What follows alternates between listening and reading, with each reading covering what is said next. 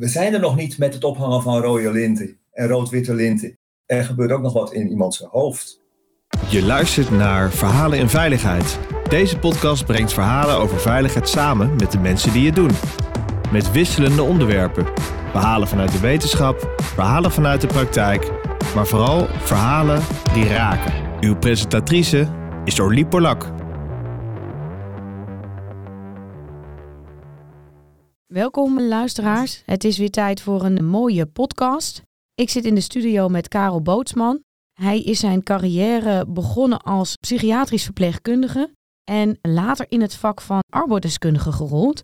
Hij heeft daarnaast een master in stressmanagement en deze combinatie van kennis brengt hele bijzondere inzichten met zich mee. Inzichten over hoe je met stress om kan gaan en wat voor impact stress heeft op werkplezier en het uitvoeren van taken. Karel heeft twintig jaar ervaring als arbeidsdeskundige, waarvan hij zestien jaar bij Data Steel heeft gewerkt. En vandaag gaan wij praten over wat doet stress met je. Karel, hartelijk welkom. Leuk dat je er bent. Dankjewel. Nou, ik heb er zin in. En dan natuurlijk de grote hamvraag. Wat doet stress met de mens? Nou, dan ga ik beginnen met een uh, opmerking over, over stress, wat er vaak gezegd wordt. En waar ik het persoonlijk niet mee eens ben, is dat goh, een beetje stress heb je wel nodig om te presteren. Ik heb, ben van indruk dat stress, zoals het beschreven staat in wetenschappelijk gezien, dat het eigenlijk blokkeert. En dat stress je in de war maakt. En dat dat je hoofd op hol doet slaan en, en, en, enzovoort. Als je voor dat beetje stress wat je nodig hebt om toch te presteren, bijvoorbeeld voor zo'n podcast als dit, als je dat nou voortaan uitdaging zou noemen, dan zijn we gelijk een beetje, hebben een mooi onderscheid gemaakt. Dus de dingen, een voetballer die in een vol stadion een penalty moet nemen, die, die heeft... heeft een uitdaging. En als we dat nou geen stress noemen, dan gaat het negatieve lading van stress gaat eraf. Dus als we, als we dat nou met elkaar zouden afspreken, dan, dan hebben we een hele mooie, mooie vorm eh, van ja, positieve stress. Noem dat een uitdaging, noem dat geen stress meer. En waarom hebben we zo'n last van die negatieve connotatie van stress? Het, omdat het uh, ja, blokkeert. Je, je, je komt in een situatie terecht waarvan je je, je je allerlei dingen voorstelt. Dat gebeurt natuurlijk sowieso, maar dat, dat, is, dat is al heel technisch. Als je, als je kijkt wat er uh, ja, in, in, in je hersenen gebeurt aan, aan, aan uitwisseling van stof, het, het opbouwen van stoffen, et cetera. Dat, dat zou te ver voeren om dat hier uit te leggen. Maar het speelt wel een rol in het uitvoeren van, van zaken. Dat, dat je, dat je, niet, je bent niet volledig jezelf zoals je op dat moment je voorgesteld had te zijn. En zo ook zoals je je voorbereid hebt, zoals je je, hoe zeg je, dat, je, je, je kwaliteiten enzovoort hebt, ben je niet in staat dat volledig uit te voeren. Omdat je geblokkeerd wordt, omdat je beïnvloed wordt door randverschijnselen. En een randverschijnsel zou je dan stress kunnen noemen. En hoe uitzicht dat op de werkplek? Want daar heb jij natuurlijk voorbeelden van. Als je kijkt op de werkplek, dan zien we daar heel veel voorbeelden van. In algemene zin geeft het gedragsaanpassing, gedragsverandering. Mensen die om stress te voorkomen mee gaan lopen met, met de groep. Mensen die om stress te voorkomen hun leidinggevende of hun collega overal gelijk in geven. Hun opponenten of, of collega's gaan negeren omdat ze bang zijn voor, voor, voor de confrontatie van, vanwege de blokkade door stress. Wat heel belangrijk is, is dat het ook veiligheidsaspecten mee, met zich meebrengt. Dus veiligheidsissues. Dat, ik heb ooit eens een artikel geschreven dat zegt, we zijn er nog niet met het ophangen van rode linten en rood-witte linten. Er gebeurt ook nog wat in iemands hoofd. En als je het hoofd niet hebt, zeg maar, in het kader van veiligheid, dan heb je nog niks. Je kan wel uh, uiterlijke dingen gaan, gaan regelen, maar je kan niet zien wat er in iemands hoofd zit. En als iemand volledig gestrest is door het overlijden van een dierbare, door, door, door uh, het niet aangenomen zijn bij een sollicitatie, je hoofd zit ergens anders, zeg maar, dan ben je ook niet in staat om adequaat te reageren. Dus dat is met name een heel belangrijke factor in werk. En hoe ga je daar als werkgever mee om? Nou, daar heb ik eigenlijk maar één antwoord op. Uh, en dat is, kijk, niet, niet, niet mijn antwoorden zijn niet zaligmakend. Maar in die zin wel, wel belangrijk. En dat het zinnetje heb ik eigenlijk tot, tot, tot bijna een soort levensdoel uh, gemaakt. Het erover hebben. En dat is eigenlijk het enige wat helpt. En dat geldt voor, voor iedereen. Hè? Dat geldt niet alleen voor werkgevers, maar dat geldt ook voor medewerkers. Zeg hoe het zit. Probeer te zeggen hoe het zit. Zoek contact. Als er iets gebeurd is, uh, ga naar, naar je leidinggever. Of omgekeerd, als je de indruk hebt als leidinggever, joh, er is iets met die Karel. Dat, dat, dat, ik weet het niet, zal ik dat nou zeggen tegen hem of niet? Gewoon vragen. Goh Karel, het valt mij op de laatste tijd. Of heb je even zometeen een kopje koffie? Ik merk dat, klopt het? Kun je me eens uitleggen? Et cetera. Dat soort zinnen dicht bij elkaar komen. Op een, op een niet bedreigende manier. Dat zou zoveel helpen om en stress te voorkomen, maar ook de gevolgen van stress te voorkomen. En het uh, gedrag wat je nu beschrijft, zie je dat in bedrijven ook? Dat mensen dit doen? Te weinig, te weinig. We gaan nog heel veel uit van aannames. En dat gaat niet om schuld. Hè? Dat gaat niet om van, goh, leidinggevenden doen veel aannames. Want ook medewerkers doen veel aannames. Dus als ik wel eens vraag aan mensen van, van joh, je zit nu bij mij. Hè? Met, met, uh, had ik een gesprek met mensen en dan, dan, dan ging het over best, best uh, belangrijke zaken waar, waar iemand last van. Weet jouw weet jou leidinggever? Heb je dat wel eens besproken? Nee joh, dat ga ik niet zeggen. En dan zeg ik, joh, waarom niet? Ja, dan denkt hij misschien dat. Maar ik zeg, heb je het wel eens geprobeerd? Nee, nee, natuurlijk niet, nee. Want dan komt de angst. En dan zie je ook een cultuur soms in bedrijven. Maar het is ook vaak een aanname van mensen. Want als ik dan voorstel, zullen we het met z'n drieën eens doen? Zullen, zullen, zal ik gewoon eens s'avonds bij gaan zitten? Dan blijkt vaak dat je gewoon, gewoon een heel, heel prettig gesprek hebt. Maar omgekeerd ook van leidinggevenden die ervan uitgaan van, hij zal wel geen zin hebben als hij zo vaak ziek is. Of hij zal wel uh, zich aanstellen of, of, of, of dat soort zaken. Ik zeg, heb je het wel eens gevraagd? En dan blijkt, als iemand het vraagt, dat er heel andere dingen aan de hand zijn. Dingen die, die onverwacht zijn. Dingen, dingen die in de thuissituatie spelen. Of, of, of juist op het werk waar niemand van weet. Dus het erover hebben. Grote letters moeten eigenlijk in elk kantoor hangen. Het erover hebben. En speelt ook een beetje schaamte of taboe hier een rol? Dat mensen de, hier een drempel toe voelen?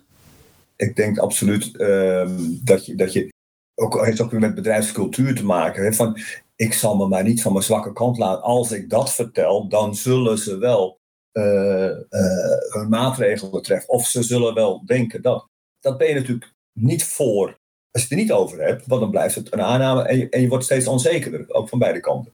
Dan moet je, of dan moet je, je moet niks. Maar dan is het wel goed om te proberen toch die drempel te overwinnen. En het op een, op een rustige manier met elkaar te bespreken.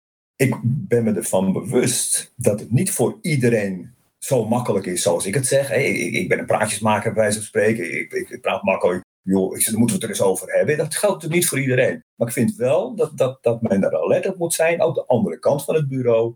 Van, joh, het lijkt of er wat is. Ik ga het zelf maar eens ter sprake brengen. En als je dat op een rustige manier doet, heb ik eigenlijk nog nooit gemerkt dat daar, dat daar ruzie ontstond. Er is ook eigenlijk geen onderwerp wat niet besproken kan worden. Heb, heb ik ook getest in de praktijk. Van alle dingen, van schulden tot, tot, tot, tot uh, mishandeling, bedreiging, kind in de, in, in de gevangenis bij wijze van spreken. Alles is bespreekbaar als het op een rustige manier gebeurt. En als je vertrouwen kan winnen van beide kanten.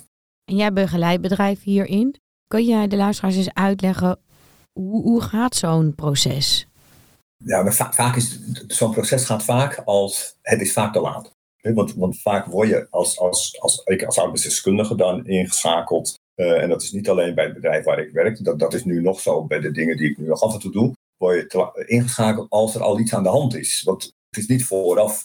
Dat, dat doe ik. Ik geef al wat voorlichting enzovoort. Van goh, hoe zal wat we nu eigenlijk doen? Nee, hoe zou je daarmee om kunnen gaan? Maar vaak professioneel ingeschakeld word je vaak als... als, als, als, als, als uh, adviseur, zeg maar, als het al gebeurd is. En dan doe ik eigenlijk niks meer dan wat ik nu doe, op een rustige manier, met voorbeelden, duidelijk maken van, joh, zullen we het er eens over hebben? Ik, ik noem dat wel eens een beetje, ik noem dat wel eens de, de, de Colombo-methode, maar dat is, ja, voor een hoop oude, luisteraars is dat wat oude, ouderwets. Maar mensen die Colombo nog wel kennen, even aantikken. Gooi joh, en joh, heb je een keertje? Zullen we even met een bakkie, dus zeg maar het, het klimaat zo maken dat het Dat het, dat het niet bedreigend is. Het, het blaren tegen elkaar is erg ouderwets. En wat krijgen we nou toch weer? Enzovoort. Dat, dat, dat, dat, dat, dat is niet meer van deze tijd. Moet je ook gewoon ingrijpen. Moet je ook niet accepteren als werknemer niet. En ook niet als werkgever niet. Gewoon op, op, op een uh, gewone manier met elkaar. Dat is hoe ik het insteek. En ik durf echt te zeggen, boven de negentig procent succes als we eenmaal met elkaar in gesprek zijn. In een, in een drie gesprek. En dan ben ik vaak degene die het vertaalt voor een van de partijen. Van, goh, hoor je wat, hoor je wat, wat, wat, wat, wat, wat Piet zegt? Even wachten, even wachten, even luisteren. Want ik denk dat dat bedoelt, klopt dat? Een beetje op die manier. Laagdrempelig, dat het bijna uiteindelijk leuk wordt om het, terwijl het bedreigende dingen zijn. En hebben ze dat ook nodig, die vertaalslag van, hoor je wat de ander zegt? Absoluut, absoluut. Het gaat vaak in een stroomversnelling, zo, uh, ook, ook opgeladen van tevoren al. Hè? Dus uh, van, nou, oh god, nou krijgen we het, hoor, dat gesprek. En uh, heb je hem weer, of heb je haar weer, of wat dan ook. Dus het zal wel weer. En als je dat terug kan brengen naar, ja, de juiste proporties, naar, naar, naar een startmoment van, goh joh, zullen we, we gaan nu beginnen. En uh, uh, dan kies ik ook niet van, Dan gaan we niet dobbelen wie er mag beginnen. Van, uh, we gaan gewoon beginnen en, en, en, en ik maak die keuze. Goh, vertel jij eens waar, waarom we hier bij elkaar zitten. En, en ik ben ondersteunend daarin. En ook geen partij. Want dat is natuurlijk ook vaak lastig. Hè? Als je van tevoren ergens in, in, in, in zo'n situatie komt. En je hebt het idee, hij heeft iemand meegenomen. Die is partij. En die zal wel voor hem zijn. Of voor haar zijn. Dan bereik je ook niet uh, wat, je, wat je wil bereiken. Je, je wil namelijk een... een, een, een, een Ja, gelijkwaardigheid bereiken en gewoon een goed gesprek. En het kan best zijn dat daar, dat daar dingen in voorkomen dat iemand geen gelijk krijgt, maar daar gaat het niet om. Het gaat om de manier van met elkaar communiceren en de bedreiging eraf halen. En ik kan me ook voorstellen dat je bij bedrijven komt waar het werk heel veel stress geeft. Hoe, ja. hoe ziet dat eruit? Ja, dat, is, dat, dat blijft een lastige. Hè? En, we, en we zijn natuurlijk, we, ik, uh, geneigd om, om alles te relateren op het moment, wel naar corona, maar ook voor die tijd. Het is gewoon stressvol werk. Uh, en daar zijn er gewoon heel veel theorieën over. Die heb ik niet eens alleen zelf bedacht. Mijn ja, adagium, zeg maar, is... als je zorgt en met elkaar zorgt dat je het naar je zin hebt... plezier, werkplezier, dan kun je heel veel aan. En, en, en dat maakt het... Uh, want dan heb je niet die blokkade van tijdsdruk enzovoort. Je hebt het gevoel van... joh, uh, het, ik heb het eigenlijk zo naar mijn zin. Hier komen we wel uit met elkaar. Het naar je zin hebben, dat staat eigenlijk op één. Je kan het beter naar je zin hebben dan niet druk, zeg maar. Het gaat niet om de hoeveelheid werk, maar het gaat erom hoe voel je je in, in, in je werk en hoe voel je je met elkaar. Ik heb ooit een collega gehad, ik heb dat jaren geleden zo ontzettend veel, ja, laat ik het maar zeggen, domme lol hadden wij. Het was echt altijd de hele dag lachen, gieren, brullen. Met, nou, de grappen zal ik niet vertellen, die zijn te flauw voor woorden. Maar wij haalden zo'n ontzettend hoog niveau qua werk in die tijd. Dus ik, ik heb een jaar met, met, met, met die jongen gewerkt, Joost heet hij. Echt, nou, als ik dan terugdenk, begin ik weer te lachen bij wijze van spreken. Zoveel plezier, maar zo'n hoog niveau van werk. We kregen mensen aan het werk, want het was een oud placementbureau waar we, waar we toen zaten. We, we gaven training aan mensen. We, we kwamen s'avonds bij wijze van terug als er nog s'avonds nog een groep gedraaid moest worden. We werkten ver over de veertig uur, maar we hadden het zo ontzettend leuk. Er zit wel een grens aan dat je aan de verkeerde kant van de evenwichtsbalk eraf valt, zeg maar. Hè? Dat, dat, dat je, dat, dat je de, de balans zoekt. Dus ik, ik heb het zo naar mijn zin, ik heb het zo naar mijn zin. En dat je uiteindelijk het, het bijna te veel naar je zin hebt dat je altijd aan het werk bent. En die grens... Die, die, die, dat zie je zeker nu met het thuiswerken. Hè? Mensen die, die zeggen, oh, ik ga vanavond ga ik nog wat leuks doen hoor. Ik, ga nog even, ik moet nog even een presentatie maken. Die moet ik even naar mijn baas sturen of zo. Kijk uit dat je niet doorschiet. Soms nee zeggen is ook een, uh, een, een belangrijk punt. En hoe zie je dat in jouw ervaring bij um, de zware industrie? Want daar heb je dus echt heel lang gewerkt. En ik kan me voorstellen ja, dat ja. zij heel veel stress hebben gehad. Ze hebben enorm veel reorganisaties gehad. Werken met ja. gevaarlijke stoffen. Ja. Je merkt dat mensen in, in, in, in dit soort omstandigheden... is mijn ervaring dat men sowieso zeer alert is. Ondanks de, dat is ook, ook wel knap, hè? Ondanks de dreiging van, van, van, van, van buitenaf, zeg maar. Hè? Uh, ook, ook, ook de negatieve publiciteit enzovoort. Dat men intern heel erg overeind blijft en elkaar ook overeind houdt. En, en, en de, uh, de alertheid op afspraken, regels. Als je, als je, als je een fabriek bezoekt. Ik heb nog nooit gehad, hoe de situatie ook was, dat ik dacht van, oh, ze, gaan, ze maken zich er hier met een Jantje Verleijen vanaf wat veiligheid betreft. Ik word altijd, werd ik ge, attent gemaakt op, Karel, pas op, kijk uit, let op, kijk om je heen, enzovoort, enzovoort. Uh, en ook in het werk. Er gaat wel eens wat mis, hè. Dat, dat, dat, daar kan ik op een gegeven moment geen voorbeelden van zoeken. Er gaat wel eens wat mis. Maar op zich, de, de alertheid van mensen in, in, in, in die zware industrie, in die druk, was eigenlijk, eigenlijk uh, hartstikke goed. Ik denk wat ook meespeelt, dat het is ook allemaal wel heel groot en, en, en gevaarlijk qua machinerieën enzovoort, die, die er soms op je af kunnen komen. Dat de term een ongeluk zit in een klein hoekje, dat dat per se in die zware industrie, hoe, hoe gevaarlijk het ook is, dat, dat hoeft natuurlijk niet per se daar te gebeuren. Dat kan ook in hele kleine omstandigheden gebeuren. Begrijp je wat ik daarmee bedoel? Als je, als je, kijk, als je, als je iets van, van honderd kilo hebt, dan moet je wel een kraantje gebruiken. Dan ga je, dan ga je dat niet proberen te tillen. Met tien kilo... Ik zal je eerder vertellen. Dus, dus dat hele grote is niet per se dat het dat gevaarlijker maakt, omdat je dan al alle maatregelen neemt. Heeft stress een uh, andere impact daar gehad? Heb je wel andere dingen geobserveerd dat je dacht, nou als het nu heel spannend wordt, dan, want je hebt al natuurlijk één impact omschreven, dat men uh, zich meer met elkaar verbonden voelt. Hè? Dat men zich meer een onderdeel van de groep voelt, omdat er zoveel druk van buiten komt. Heb je ook andere effecten gezien van, van stress op de werkplaats? Mm, nou, nou, niet, niet in, in grote mate. De incidenten zijn er altijd, hè? En, en die, maar die ga ik ook uit, uit privacyoverweging niet, niet, niet noemen, zeg maar. Uh, maar in, in de, door de bank genomen, gro- grote bedrijven ploegendiensten, waarvan het beeld vaak is van nou, daar zal wel veel los zijn. Wat, wat had ik ook hè, toen, voor ik daar werkte. Van, nou, daar, daar zal, dat is mij eigenlijk altijd, altijd ontzettend meegevallen. Wat mij veel meer aangesproken heeft, is, is, is, uh, of uh, opgevallen is, is juist, juist die saamhorigheid. En individueel valt er wel eens iemand buiten de boot. Maar dat, zal niet, dat heeft niks te maken met, met, met die grote industrie, zeg maar, die zware industrie. Dat, dat, dat zal overal gebeuren. Dus ik heb eigenlijk geen aanwijzingen. Van, van joh, dat soort type stress, nou, dat zie je, daar, zie je ook wel heel veel. Bepaalde type stress zie je ook wel heel veel. Dat is niet anders dan elders, zeg maar. En het grappige is dat het ook in fabrieksomstandigheden helemaal niet anders is dan in kantooromstandigheden. Wat, wat ook vaak een beeld is van, nou, er zal wel veel gebeuren op die werkvloer. Maar ik denk als je kijkt naar, naar bejegening, dat soort zaken, dat dat eh, in een kantooromgeving net zo aan de hand is. En in, in eigenlijk in alle bedrijven aan de hand is. En niet specifiek in... Ja, in de, in de duisternis van de ploegendienst, zeg maar. Als ik jou goed beluister, hebben mensen dus eigenlijk meer last van persoonlijke stress. Van dingen die ze in de persoonlijke sfeer raken, als dat hun... Dat neem je mee, hè. Dat, dat is vaak wat je meeneemt. En, en, en het is wel, in mijn gevoel is daarbij, in, in wat voor situatie kom je terecht. Hè? Als, als, als je het sowieso niet naar je zin hebt ergens, en je hebt al heel veel ballast, dan zal dat alleen maar uitvergroot worden. Het is ook voor sommige mensen juist heel lekker om, om, om bijvoorbeeld naar het werk te gaan als ze... Als de omstandigheden daar oké okay zijn, dan is het, hoor je ook van mensen. Het is, het, het, ik heb al wel gehad dat ik tegen iemand zei, moet je eigenlijk niet gewoon thuis blijven? Nee, alsjeblieft niet. Het is heerlijk om even een tijdje eruit te zijn. Om, om, om juist op het werk te zijn. Dus die omstandigheden in het werk, waar dan ook, die zijn heel erg belangrijk. Om ook die thuissituatie aan te kunnen. En dan heb je het eigenlijk al een beetje over de, hoe noem je dat zo mooi, de, de holistische theorie. Hè? Van, van het, het een heeft altijd invloed op het ander. En dan is, dat maakt de cirkel ook rond. En dat is omgekeerd ook zo. Hè? Nog één voorbeeldje. Ruzies thuis, de, de, hoe, hoe belangrijk werk is. Hè? Ruzies thuis vertel je niet gelijk in de kantine op het werk. Ruzie op het werk, dat kan je partner, zeg maar, wijze van spreken al zien. Als je uit de auto stapt, hoe je naar de deur loopt. Van, oh jee, er is wat aan de hand, ik zie het aan hem. Dus, dus de impact van werk naar huis is vaak nog groter, in eerste instantie, dan de impact van thuis naar werk. Behalve als het probleem thuis heel erg groot wordt. En dan hebben we het over overlijden, scheidingen. Uh, mishandeling, et cetera. Dan komt er een moment dat je je collega's, ja, hoe zeg je dat, gaat inlichten. En, en hopelijk hè, dat, dat, dat, dat het je vrienden worden als het ware. Dat je ziet, joh, wat er bij mij toch allemaal aan de hand is. Maar in het begin is de impact van werk naar huis eigenlijk veel groter. Dus dan zit je de hele avond te mokken op de, op de bank omdat iemand iets, iets, iets naast tegen je gezegd heeft of zo. En wat is nou eigenlijk het grootste risico van stress? Wat is de impact? De, ja, de impact is, uh, kan heel groot zijn. Want ja, als, als we het echt over hele grote, langdurige stress hebben... dan hebben we het natuurlijk ook over, over lichamelijke verschijnselen. Dan hebben we het over risico op, op, op infarcten, et cetera. Er is ook, zijn ook artikelen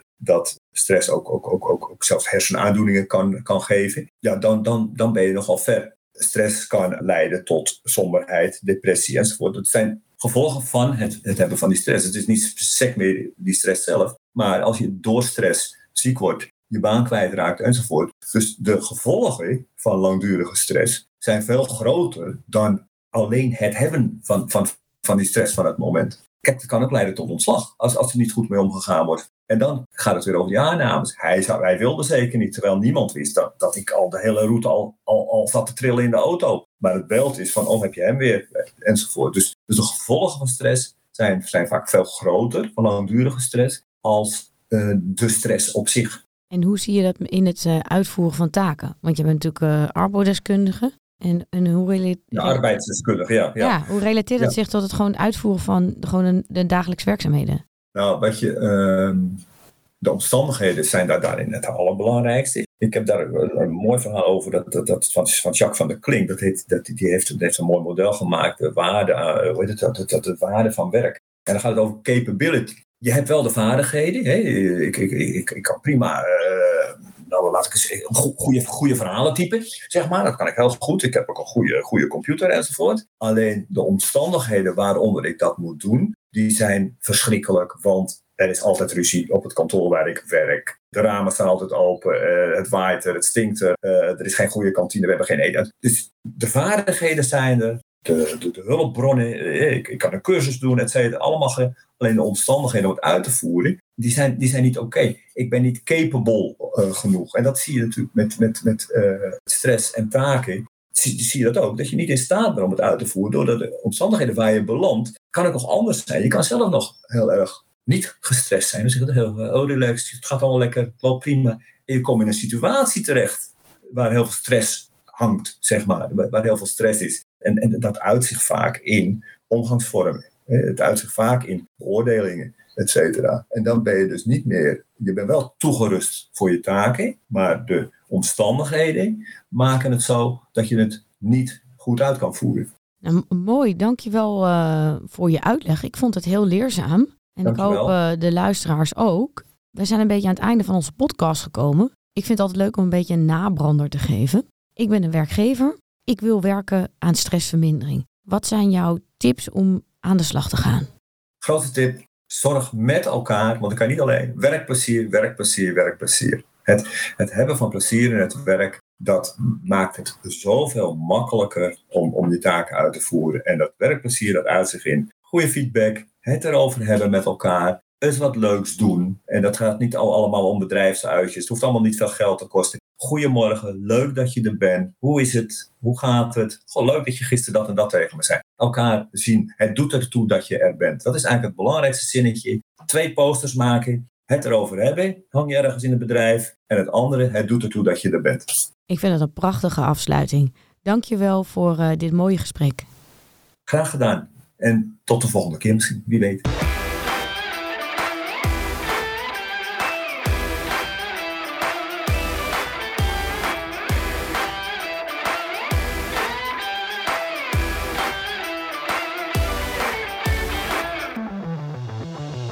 Je luisterde naar Verhalen in Veiligheid. Wil je niks missen van deze podcast? Abonneer je dan op deze podcast in je favoriete podcastplatform.